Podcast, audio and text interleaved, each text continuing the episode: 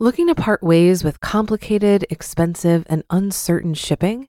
Then give your business the edge it needs with USPS Ground Advantage shipping from the United States Postal Service. Keep everything simple with clear, upfront pricing and no unexpected surcharges. Keep things affordable with some of the lowest prices out there. And keep it all reliable with on time ground shipments. It's time to turn shipping to your advantage. Learn how at usps.com/advantage. USPS Ground Advantage: simple, affordable, reliable. This is Optimal Finance Daily, episode 779 10 Reasons You're Still Broke at 35, Part 1 by Robert Farrington of thecollegeinvestor.com. And I am Dan. I am your host here on Optimal Finance Daily. A very happy Thursday to you. Hope you're having a great week so far. This is where I read to you from some of the best personal finance blogs on the planet. And today's article is a bit on the longer side, so I will read the first half today and then finish it up for you tomorrow. So, with that, let's get right to part one as we optimize your life. 10 Reasons You're Still Broke at 35, Part 1 by Robert Farrington of thecollegeinvestor.com. Money is a simple thing. You earn it by working, you spend it on stuff, and anything left over goes into your savings account or investing account or under the mattress. When you're 21, money is harder. You're typically not working, yet you want to spend it on stuff, like beer. When you're 28, money is easier. You're likely working, but still living a little bit like in college, with roommates, sharing rent, not buying expensive cars, etc. And by the time you're 35, money should be a simple thing. You should earn more than you spend. You should have developed at least one additional income stream beyond working, and you should have a positive net worth. But if you're still broke at 35, here are 10 likely culprits that you need to fix ASAP. 1 you're still earning starting pay at your day job 10 years later. I hate dealing with pay and salaries. Everyone keeps it so secretive, and you work for a company whose job is to get the most out of you for the least amount possible. They don't want you to share your info, and they don't want you to know what others make. On the flip side, the first 10 years of your career are some of the most important to try to boost your income as quickly as possible. The average starting salary for the class of 2014 was $48,707, but 10 years ago, when you graduated, the average starting salary was 39,488. If you barely kept up with 3% raises, over 10 years you'd still be at just $53,068, not much higher than the newest entrants to the workforce. Depending on your skills and what you've done for your company, now is a great time to start asking for a raise.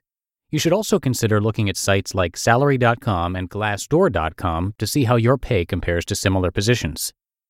2 your friends are hurting you financially. You are the sum of the five people you spend the most time with. Have you heard that phrase before?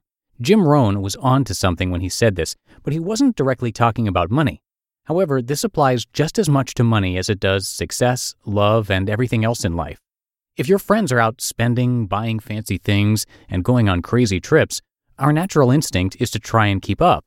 We don't want to be left out of the herd. But this can have massive consequences financially. The keeping up with the Joneses mentality has done in more people and families than most other financial problems.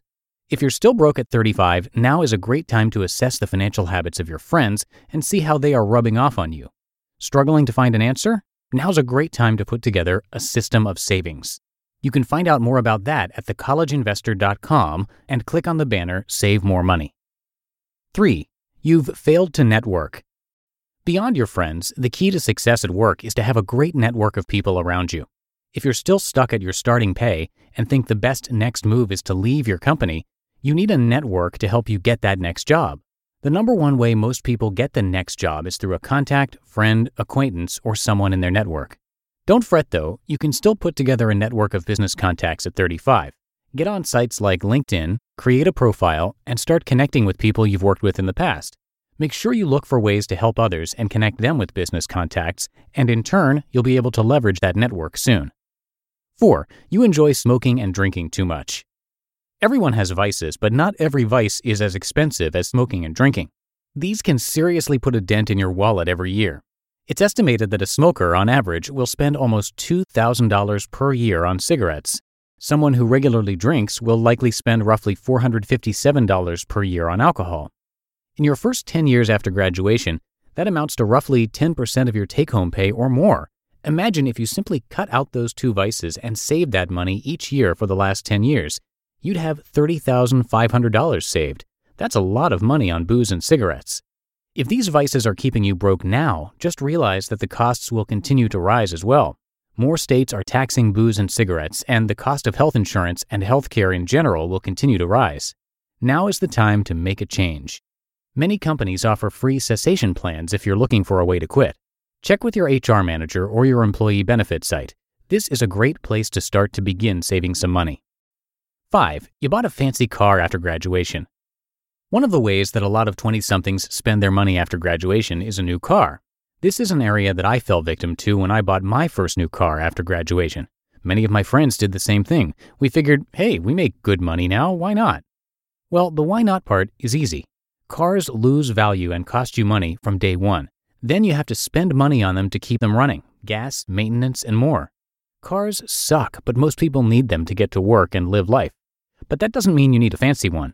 Most people would be very well to do buying a used car, especially a certified used car that will last a long time.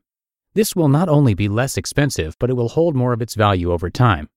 If you're broke because you spent too much on a car, the options are simple.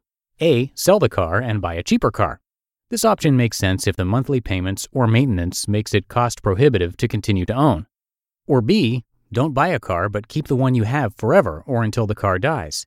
If you just bought an expensive car years ago and are regretting it, it might make sense to hold on to it.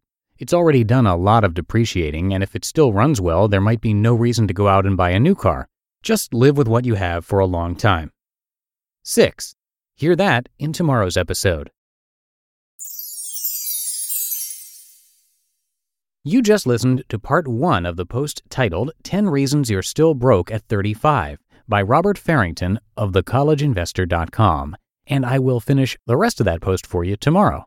Looking to part ways with complicated, expensive, and uncertain shipping? Then give your business the edge it needs with USPS Ground Advantage shipping from the United States Postal Service. Keep everything simple with clear, upfront pricing and no unexpected surcharges. Keep things affordable with some of the lowest prices out there.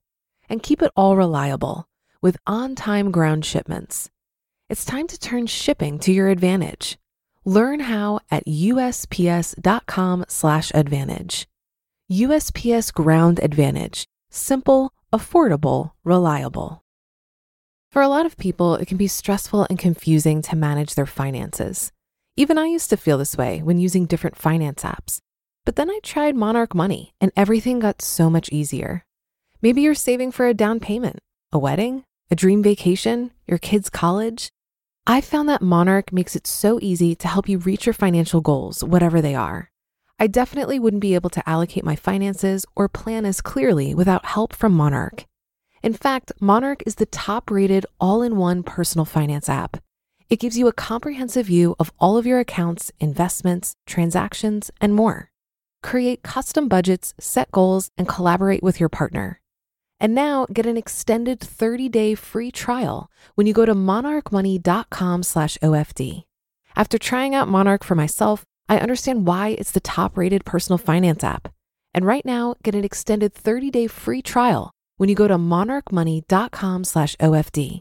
That's M O N A R C H M O N E Y dot com slash OFD for your extended 30 day free trial. And that should do it for today. Thank you so much for being a regular listener and for subscribing to the show. Have a great rest of your day, and I will see you back here tomorrow where we'll finish up this post and finish up the week. So I'll see you in the Friday show where your optimal life awaits.